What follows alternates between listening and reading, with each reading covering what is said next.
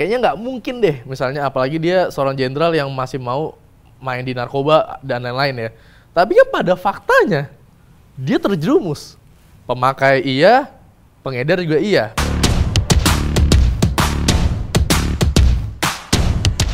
Selamat datang dalam video podcast Biar Jelas. Saya Andi Simangunsong akan memandu jalannya podcast ini membahas berbagai isu hukum dan isu-isu terkait hukum yang terjadi di Indonesia. Biar jelas, kita akan mengulasnya bersama dengan orang-orang yang kompeten di bidangnya, memiliki wewenang di bidangnya, ataupun orang-orang yang terlibat dengan kejadian hukum tersebut. Pada episode kali ini, kita akan membahas tentang kisah seorang anak bandar narkoba, Fikri Fernanda Budiman. Ia adalah putra tunggal dari salah satu istri dari Freddy, Budiman. Lantas apa yang menarik dari kehidupan Fikri ini? Kalau mendengar kasus Freddy Budiman, dulu itu santer diperbincangkan ketika ia dengan leluasa mampu mengendalikan peredaran narkoba dari balik jeruji besi, menyelundupkan kurang lebih lebih dari satu juta pil ekstasi dari China. Hingga akhirnya ia kembali tertangkap dan dieksekusi mati di Lembaga Pemasyarakatan Nusa Kambangan Cilacap pada 2016 silam. Namun, ada sisi lain dari Freddy Budiman yang begitu didambakan oleh seorang anak. Perannya sebagai seorang ayah ternyata memberi inspirasi tersendiri buat Fikri. Biar jelas, langsung saja kita berbincang dengan Fikri Budiman. Halo Mas Fikri. halo bang Adi Salam kenal. salam kenal terima kasih udah diundang loh Mukanya mirip ya sama Bapak. iya dong Saya tadi lihat Google-Google gitu. Mirip banget. mirip ya tapi emang banyak yang bilang seperti itu jadinya Ah. banyak yang bilang mirip ya harusnya emang kayak gitu sih. Kalau dibilang nggak mirip malah bingung saya jadinya. Nah, Mas Fikri ini ngikutin kejadian Papa itu dari mulai kapan?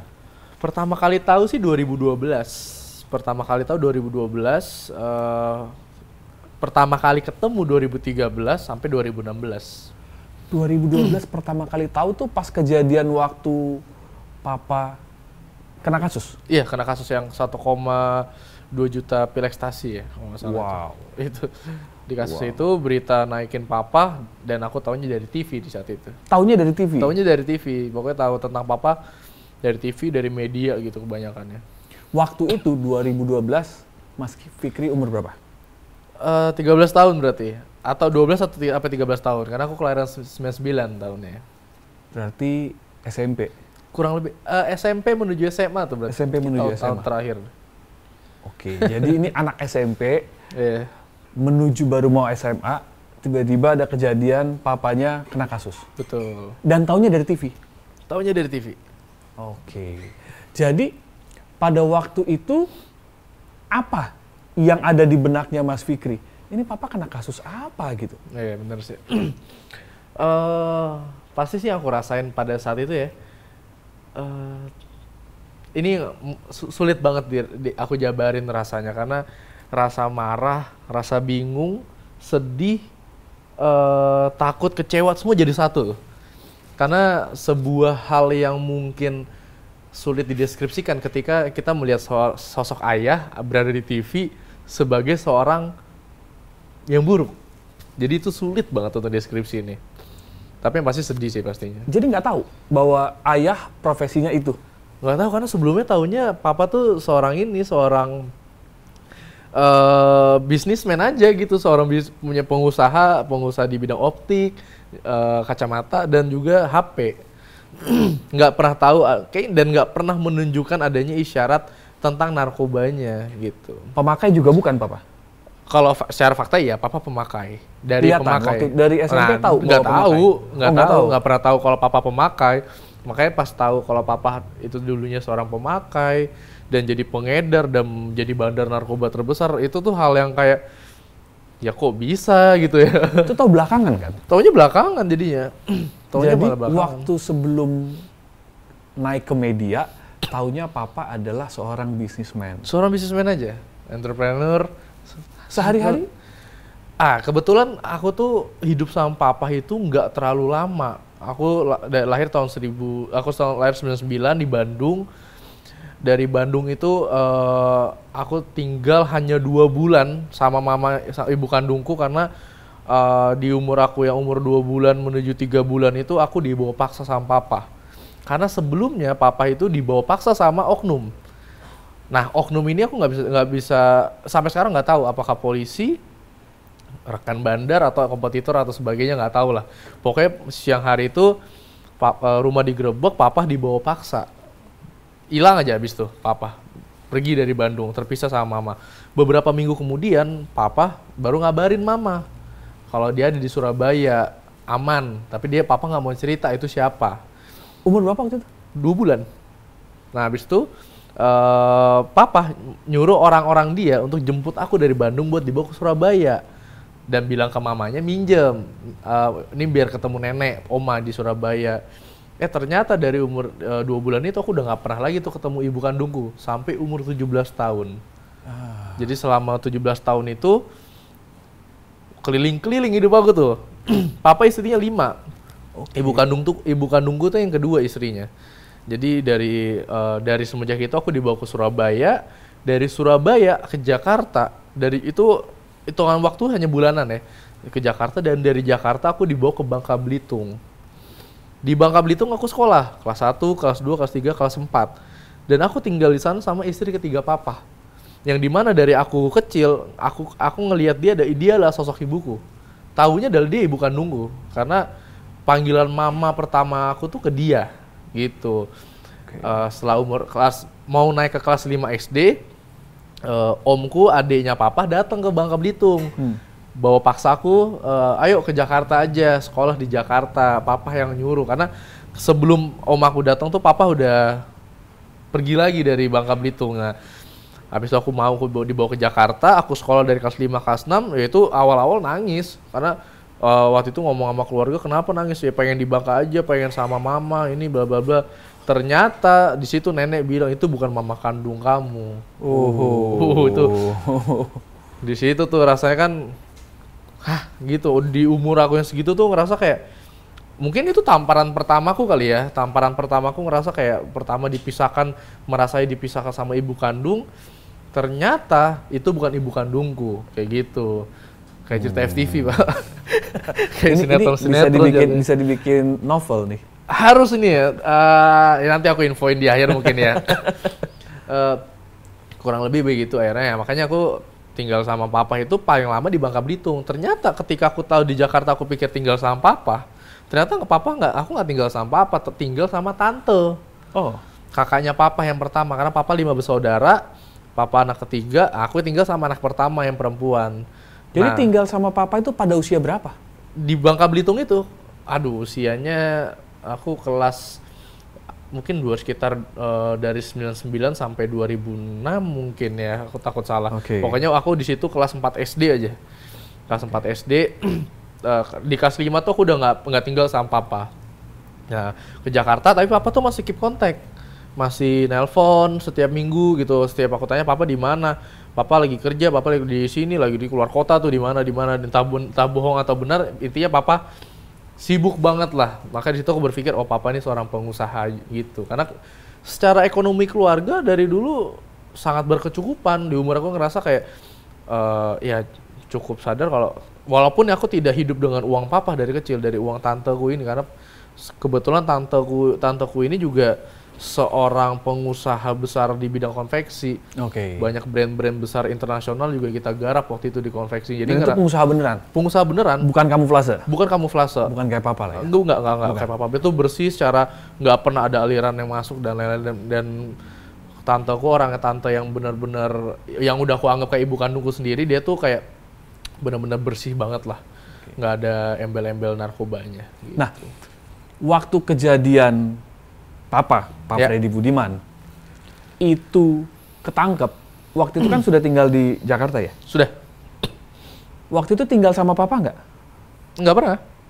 Waktu itu pun nggak tinggal sama papa? Yang yang mana? Waktu pas kejadian ketangkep? Enggak. Enggak Enggak, enggak sama apa. Tapi komunikasi terus? Komunikasi aja by Nah, phone. Oke, nah sekarang sekarang bisnisnya apa? Mas Fikri? Aku pribadi. Iya. Eh, kalau aku pribadi sekarang lagi menggarap satu media sih. Aku punya media namanya komisi.co. Hmm. Media politik eh, kita fokuskan untuk eh, bagaimana membungkus politik menjadi lebih asik untuk para Gen Z. Mantap. Gitu. Umur berapa? 23 sekarang. Umur 23. Umur 23. Bisnis lain?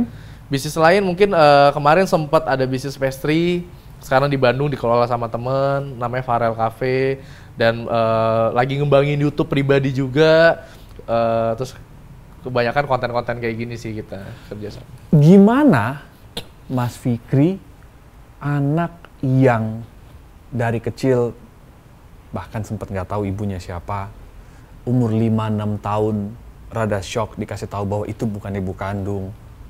Kemudian sepanjang jalan sama papa berapa tahun awal ia di Bangka Belitung, setelah itu jarang ketemu papa tapi komunikasi terus, dibiayain dengan baik oleh papa, berpikir papanya adalah pengusaha yang sukses. Tiba-tiba umur 13 papanya kena kasus masuk penjara. Gimana bisa masih jadi anak muda yang berhasil begini? eh entah kenapa ya eh, bang, eh, aku tuh dari dulu ngerasa hidupku hanya sendiri.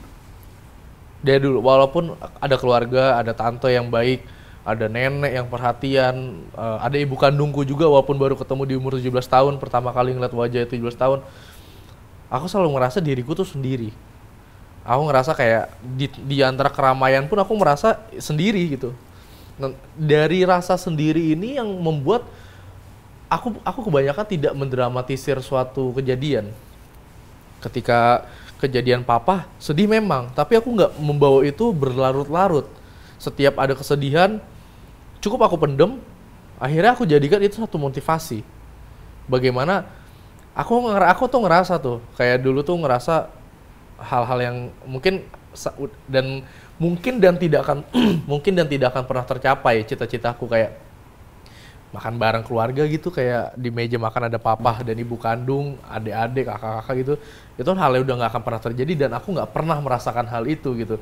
Dan itu hal-hal yang aku jadiin motivasi aku aja gitu. Oke, berarti gue harus eh, someday gue harus punya keluarga yang lebih baik dari dari bokap gue biar gue bisa masih bisa ngerasain hal-hal seperti itu. Jadi kebanyakan tragedi-tragedi aku jadiin itu untuk eh, sebagai batu untuk eh, memotivasi aku, Bang. Ini kan sebelum papa kena kasus udah begitu kan? Mas Udah. Fikrinya udah begitu kan? Udah. Karakter udah begitu, sifatnya Oh, oh. udah begitu. Ya. Nah, kenapa kita pengen tahu nih ya? Ya. Kenapa masih bisa sukses walaupun menjalani kas, eh, menjalani hidup yang akhirnya papanya ketangkep, disiarkan di berbagai media, Mm-mm. sampai akhirnya dihukum mati, gitu Ya. ya. 2016 hukum mati. Saya berpikir kalau sekarang tuh pasti itu kasus yang benar-benar viral lah. Pada waktu itu viral lah ya. Iya. Em, saya nggak tahu sukses sosmed udah ada belum waktu itu ya? Wah kalau itu terjadi di era sekarang, Waduh.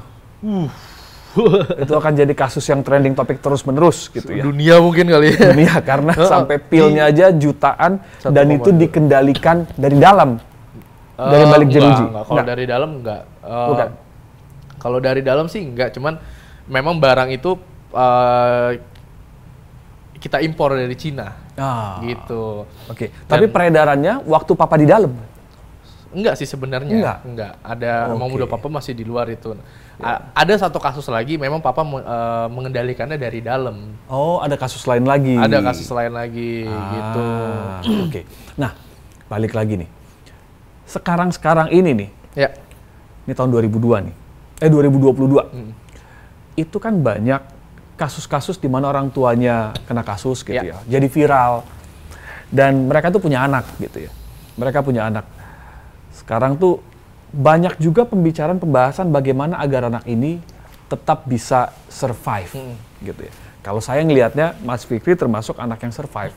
Ya. Anak yang ayahnya di usia 13 tahun ketangkep, jadi viral di waktu itu, tapi sekarang baik-baik aja. Ya. Nah, apa yang dialamin waktu papanya ketangkep menjalani proses dari mulai kepolisian sampai ke persidangan sampai akhirnya masuk di lapas, apa yang dialamin? Apakah dibully sama temen-temen Ya. atau di sampai nggak mau ditemenin lagi sama orang Ya. atau justru Mas Fikrinya sembunyi di rumah aja Ya. atau seperti apa? gitu? Eh, yang pertama sih sebenarnya ketik medsos itu udah ada di zaman itu Udah ada. kan 2016 sudah lumayan lagi berkembang berkembangnya walaupun belum semodern sekarang. Iya. Pertama kali aku tahu itu kan eh, secara ketidaksengajaan taunya karena taunya dari TV. itu tuh di malam itu aku tuh langsung itu lagi makan keluarga taunya. Pertama tuh lagi makan keluarga mungkin aku udah sering cerita ini. Lagi makan keluarga di restoran salah satu restoran Chinese food di Surabaya tiba-tiba TV di atas nyarin aku hancur dong pasti. Ngelihat seorang papa ada di dalam penjara sebagai tahanan. Pulang ng- ng- nggak sempat mau nangis karena masih nahan emosi tuh marah karena ke keluarga marah pertama. Lebih kenapa? Kenapa gue nggak dikasih tahu nih gitu- gitu loh. Kenapa gue taunya dari TV nggak dari keluarga gue Mereka tahu. mereka tahu. Oh, keluarga tuh tahu? yang tahu eh, generasi papa. Eh, generasi papa ke atas maksudnya nenek om tante tahu. Kalau eh, yang generasi aku nih saudara sepupu tuh nggak ada yang tahu. Yang tua-tua aja yang tahu. Dan nggak ngasih tahu. nggak ngasih tahu menutupi karena alasan dia mental takutnya aku jadi nggak fokus sekolah apa make sense untuk untuk Make sense. menurut aku make sense Sekarang setelah udah dewasa, lebih baik begitu atau lebih baik dikasih tahu daripada nonton di TV? Eh, at the end menurut aku sebagai orang tua ket- ketika mungkin di posisi itu ya lebih baik dikasih tahu pada waktu yang tepat Tapi Kalau- jangan sampai nemuin di TV dong. Iya, eh, iya betul. Lebih baik ya kom- segala hal kan harus eh, kita gunakan komunikasi yang baik ya. Mungkin di keluarga. Aku sih belum ber- berkeluarga ya. Iya. Tapi ketika aku merasakan pada saat itu, aku merasanya kayaknya akan lebih mudah ketika aku menerima ketika aku dikasih tahu. Tapi walaupun dampaknya kan sama-sama aja sebenarnya. Ketika aku tahu dari TV, aku mungkin yang akan hilang ketika ketika aku tahu dari keluarga, aku kan nggak akan marah dengan keluarga. Beda Ya. dengan ketika aku tahu dari TV, ya aku hal pertama yang aku rasain adalah aku marah dengan keluarga. Gitu. Akhirnya aku nyari tahu tentang papa tuh by media sosial. Semua di media sosial itu komennya nggak ada yang positif. Kalau sekarang aku bikin konten tentang papa semuanya positif 100%. 99,9% nggak ad- itu positif semua. Apa yang positifnya? Uh, banyak yang iri uh, dari kematian papa, banyak yang pengen uh, punya uh, ending hidup kayak papa. Masa? Semua tuh kayak gitu pengennya. Maksudnya uh, kalau di Muslim kan uh, cita-cita terbaik ada meninggal secara husnul khotimah kan. Apalagi kita bisa dapat kesempatan untuk uh, mempersiapkan kematian kita. Nah, papa itu salah satu orang-orang yang bisa menerima hal itu gitu loh. Uh, dengan papa tahu kapan dia harus uh, pergi, akhirnya papa bisa mempersiapkannya lebih mendekatkan diri kepada Tuhan dan lain-lain. Bahkan ustadz-ustadz besar pun yang punya nama besar di Indonesia pun banyak yang iri sama papa. Ustadz Fatih Karim, Oh gitu. iya banyak banget yang eh, ada salah satu Habib juga, Habib eh, Habib Jafar juga bilang bahwa saya tuh iri dengan papa papa kamu gitu-gitu. Padahal ini seorang bandar narkoba gitu, tapi tokoh-tokoh agama tuh banyak banget yang iri. Nah hal-hal kayak gitu tuh baru terjadi sekarang. Kalau dulu kan hujatan. Nah dulu aku tuh nggak pernah cerita kepada siapa pun bahwa papaku adalah seorang bandar. Dan ta- dari tahun 2012 sampai 2016 teman-temanku nggak ada yang tahu sama sekali. Gimana caranya itu? Gimana caranya Ah. kasus yang viral di media bisa temen-temen nggak Iya. tahu? Jangan-jangan mereka nggak tahu juga bahwa Mas Fikri, oh itu bapaknya tuh yang kena kasus. Gimana Nggak- cara nggak nutupinnya? tahu, Nggak tahu. Sebenarnya tidak tidak berusaha menutupi. Ya hanya waktu itu adalah komitmennya tidak mau cerita aja dan kenapa harus cerita gitu ke teman-teman. Saya pernah hadap punya orang yang saya tahu lah gitu ya, Iya. Yang orang tuanya kena kasus masuk media segala macam. Anaknya sampai nggak mau sekolah Karena karena malu. oke. Nah gimana itu? Eh, beruntungnya aku adalah eh, aku tidak ke publik ke publish kan sama media. Tidak ada yang menyebarkan fotoku tahun itu nggak ada yang akhirnya teman-teman nggak ada yang tahu.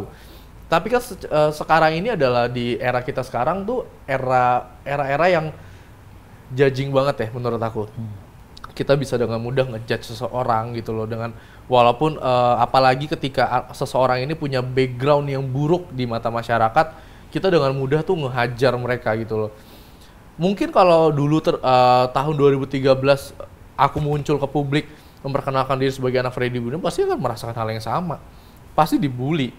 Walaupun eh ya gimana pun itu pasti akan ada yang membuli lah gitu cuman itu udah menjadi itu salah satu budaya buruk yang terjadi di Indonesia kan jadinya Jadi kalau menurut Mas Fikri, kalau orang tua mengalami masalah berhadapan dengan hukum, apalagi viral, ya sebaiknya keluarga tidak mengekspos kebersamaan anak atau foto anak dengan orang tua yang lagi bermasalah itu di media sosial.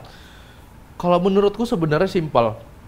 kalau aku dari, dari dulu komitmennya adalah aku nggak pernah dengerin omongan orang lain. Nah, hal ini sebenarnya yang belum bisa ditanemin ke semua orang. Betul. Apalagi anak-anak. Apalagi seorang anak-anak. Kalau aku pribadi, publish, publish. Tapi semua hal yang kita lakuin tuh pasti ada resikonya. Ketika di posisi memiliki seorang keluarga yang backgroundnya buruk, pasti kan ada salah satu resikonya adalah dihujat, dibully dan lain-lain. Ya ketika memang uh, lu ngerasa itu hal yang bisa lu terima, just do it gitu. Tapi kalau lu nggak bisa ya jangan lu lakuin. Sesimpel itu sih kalau menurut aku mas. Hmm. Karena kalau aku pribadi tipikal yang kayak, ah gue nggak, ya walaupun ada ya, maksudnya orang-orang yang sekarang ya dari aku bilang 9,9 itu persen, ada 0,1 orang itu yang bilang eh, adalah mungkin hate hate comment gitu ya. Cuman ah, aku nggak begitu nggak begitu pedulin karena itu udah jadi salah satu resiko yang ketika aku mempublish itu gitu. Jadi tahu resiko kali ya atas apa yang kita lakuin. Jadi kalau memang siap, silahkan publish. Iya. Tapi kalau nggak siap, jangan, publish. Ya, gitu. Simpel itu. Tapi ya kalau aku menganggapnya apa pun yang orang tua kita lakuin seburuk-buruk kayak dia, ya dia tetap orang tua kita kan gitu. Jadi Hmm. enggak jangan pernah malu atas apa yang orang tua lo lakuin karena Hmm. bisa jadi yang dilakuin orang tua lo itu adalah untuk diri lu sendiri gitu. Karena aku ngerasa dulu aku sempat benci sama papa.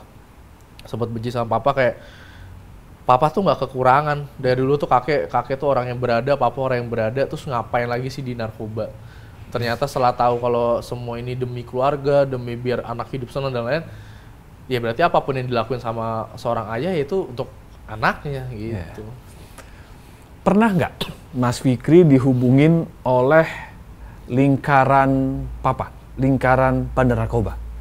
Apakah itu diajak untuk jadi bandar lagi? Ataukah Iya. justru diancam?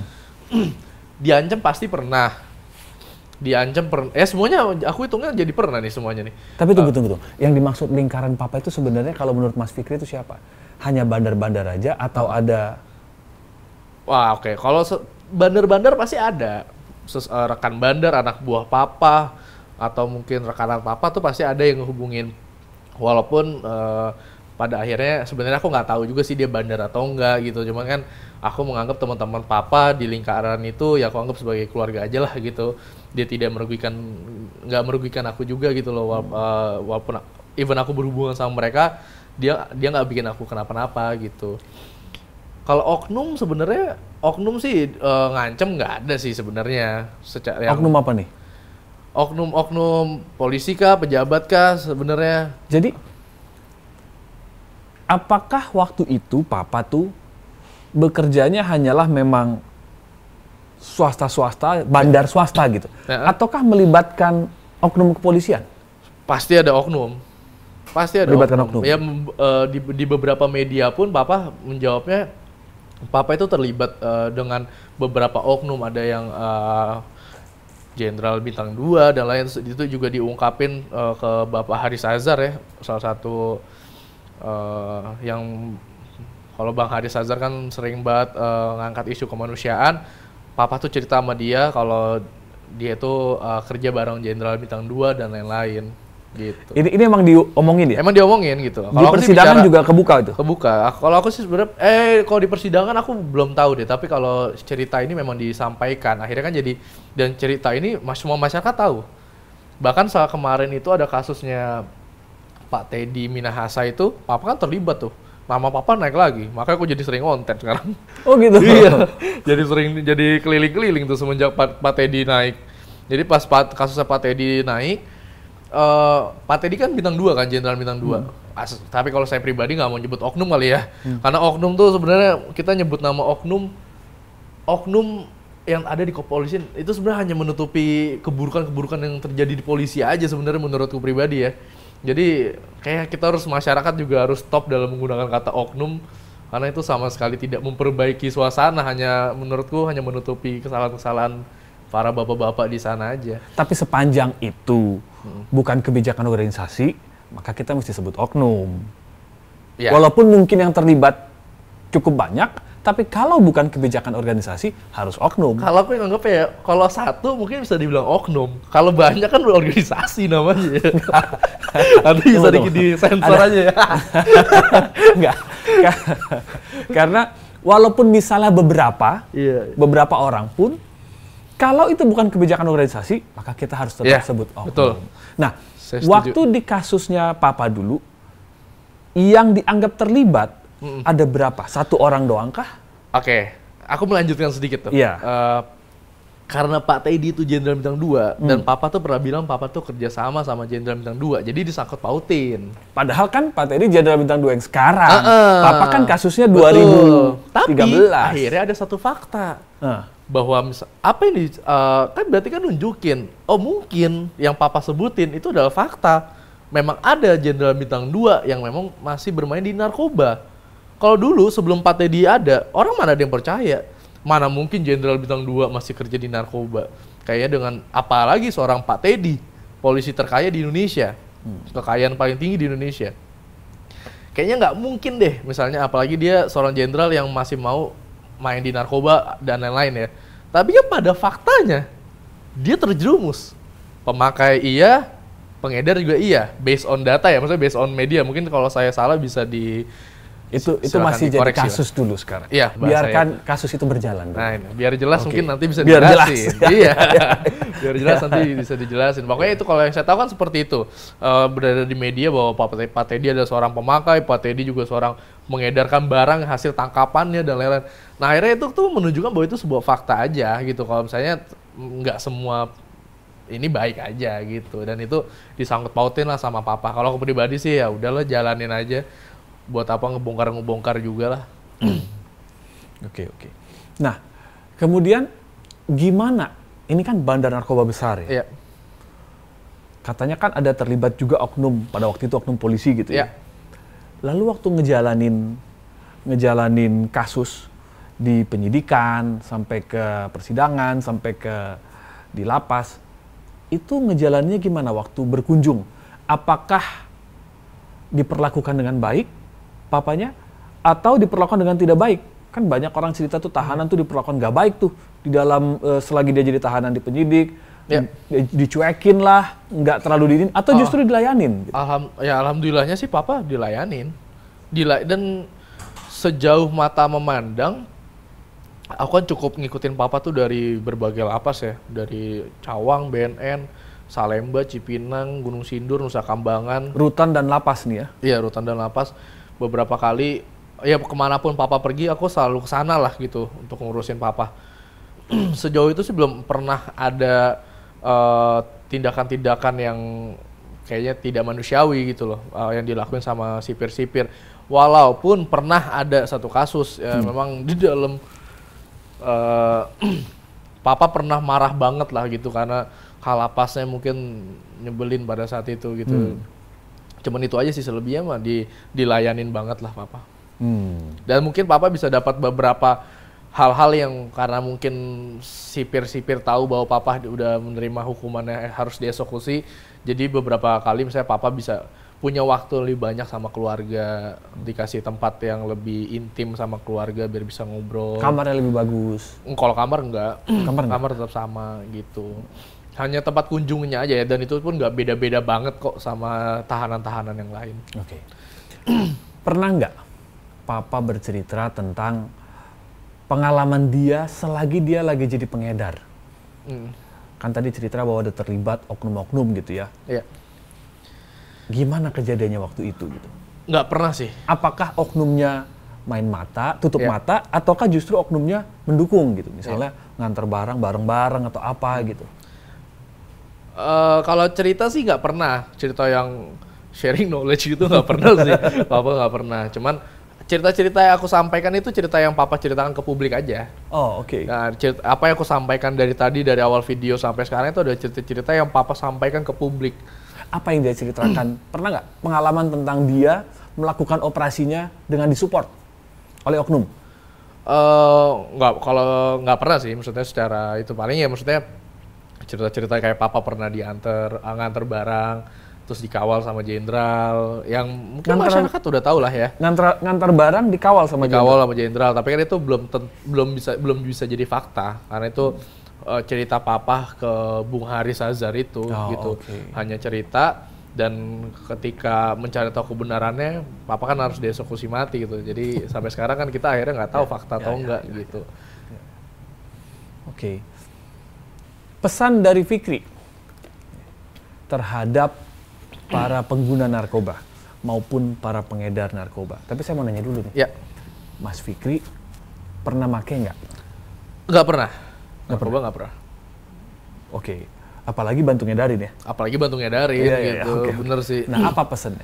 Ngelihat pengalaman papa seperti itu apa? Tapi kan hidupnya kan enak. Anaknya papa tuh, nah, Ya. anaknya papa kan hidupnya enak. betul betul betul betul kalau kalau dari saya pribadi yang melihatnya ya eh, mungkin untuk para pengedar para bandar kayaknya untuk di era sekarang tuh ya untuk di era sekarang kalau punya cita-cita jadi Pablo Escobar kayak udah hal yang tidak mungkin gitu. Apalagi punya cita-cita kayak Freddy Budiman gitu ya. Dan setelah aku pikir-pikir eh, kayaknya papa nggak kaya kaya itu banget ya. Maksudnya ya kaya kaya gitu. Tapi uangnya aku nggak pernah ngeliat nggak nggak pernah ngeliat yang sampai masif banget sih nggak cuman Katanya ada cerita pernah Mas Fikri sampai bawa temen satu angkatan ke Bali, oh bagus ya tim risetnya ya ke Oke. Bali, Iya, iya. dibayarin di hotel. ya waktu itu pernah cuman Bukan satu kelas, satu kelas apa satu angkatan? Angkat- satu angkatan dulu dulu satu maksudnya itu SMP sih satu angkatan cuman itu nggak tahu itu duit apa atau bukan gitu. Mungkin tetangga yang baik hati kali iya ya. cuman emang udah hotel punya keluarga. Oke. hotel punya keluarga di Bali. Akhirnya terus teman angkatan nama sekolah di Lebak Bulus tuh di Lebak Bulus. Mau ke Bali ya udah aku udah hotel nih gitu.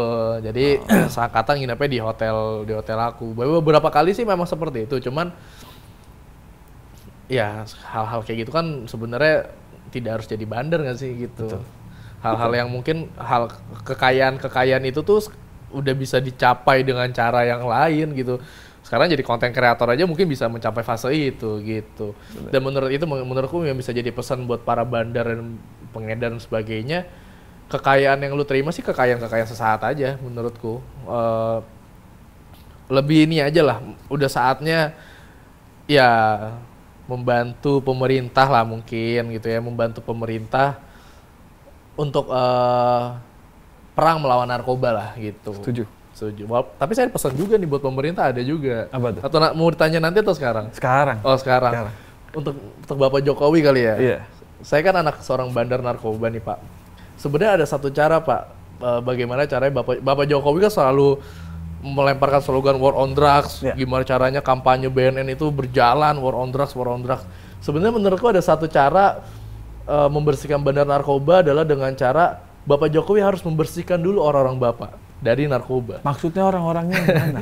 Jadi kalau pada pada ya mungkin ya di- nanti di, di di podcast ini mungkin bisa dimasukin artikel-artikel polisi yang terlibat narkoba itu banyak banget.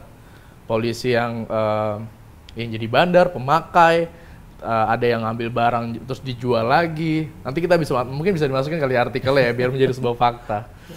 Ya hal-hal seperti itu kan gimana gimana caranya itu ketika orang-orang yang harusnya membersihkan, tapi ternyata dia malah yang mengotori. Jadinya hal-hal tersebut ya dia nggak akan bisa kotor. Ibaratnya eh kita membersihkan rumah, tapi kaki yang kita ini kotor. Jadi apa pun yang kita bersih tetap kotor, kotor, kotor lagi gitu, Pak. Minum obat yang harusnya sembuh, Iya. malah jadi gagal ginjal. Malah jadi gagal ginjal. Waduh, ini udah isu yang lain nih. udah kasus yang lain nih. gitu. baik, jadi baik. maksudnya eh ya bersihin dulu deh orang-orang Bapak. Baru baru nih eh hajar para bandar karena kasihan kalau bandarnya kena selalu di- menyalahkan bandar narkoba. Kalau ternyata bandar narkoba hanya menjadi hanya jadi suruhan untuk berjualan ada yang tahu. Atau bandar narkoba ada di fase yang bekerja karena paksaan oknum-oknum nggak ada yang kita nggak ada yang tahu kan. Gitu. Oke. Sebelum dieksekusi, waktu itu papa ketemu siapa aja dan apa pesan terakhir dari papa? Eh, papa itu sebelum dieksekusi ketemu tiga orang, sorry empat. Aku, anaknya papa tuh ada lima, eh sorry empat dari lima dari istrinya lima. Jadi satu satu satu satu yang terakhir itu eh, belum punya anak karena menikahnya dalam penjara Eh, dan ini tuh dari non muslim dimualafin papa jadi muslim tuh dalam penjara. Anaknya dan anak yang tahu tuh hanya aku tuh kalau papa seorang bandar.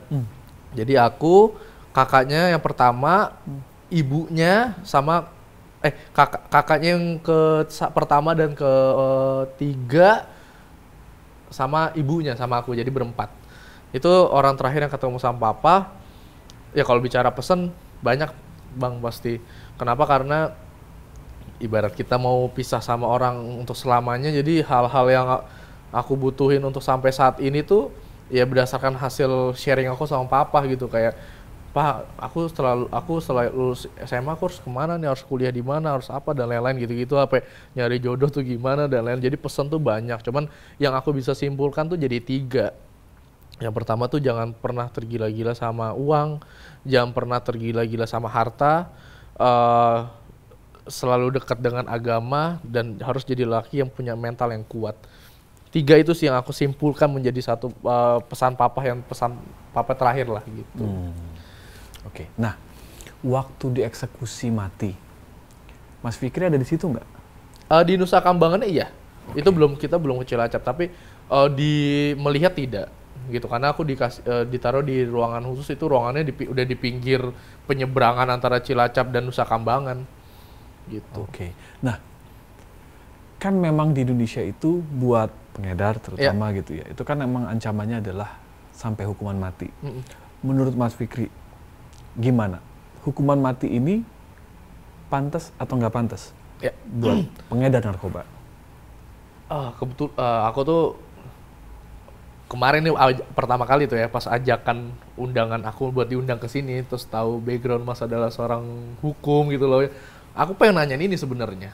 Malah aku sebenarnya pengen nanya.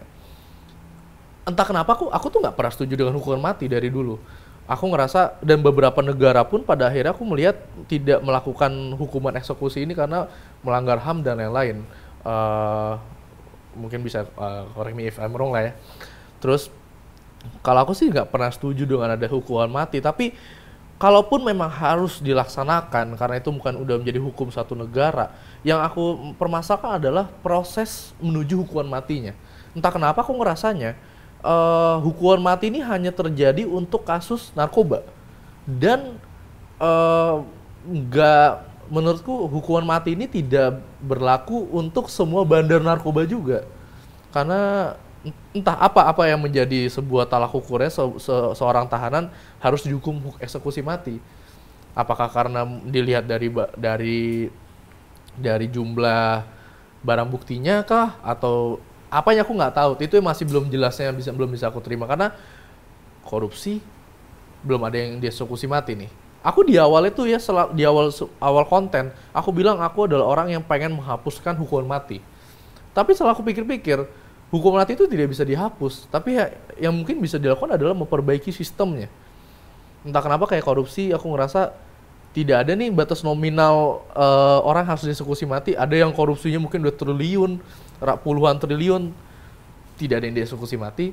Ada yang korupsinya mungkin udah fantastis tuh tapi nggak dieksekusi mati. Jadi aku orang yang nggak ngerti hukum malah aku jadi bertanya-tanya nih ke pemerintah emang hukuman mati ini untuk siapa sih sebenarnya? Gitu Sebenarnya buat kasus korupsi juga ada ancaman hukuman matinya.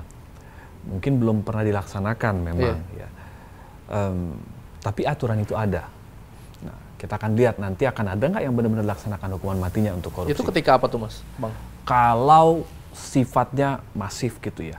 Masif dalam arti nilai kerugiannya juga fantastis. Ada tuh acuan Udah dari dari Mahkamah Agung. Terakhir yang saya lihat ini di kasus Asabri. Asabri itu ada salah satu terdakwa yang diajukan tuntutan hukuman mati. Hmm. Sampai saat ini sih belum ada putusannya ya, tapi udah ada ke arah situ.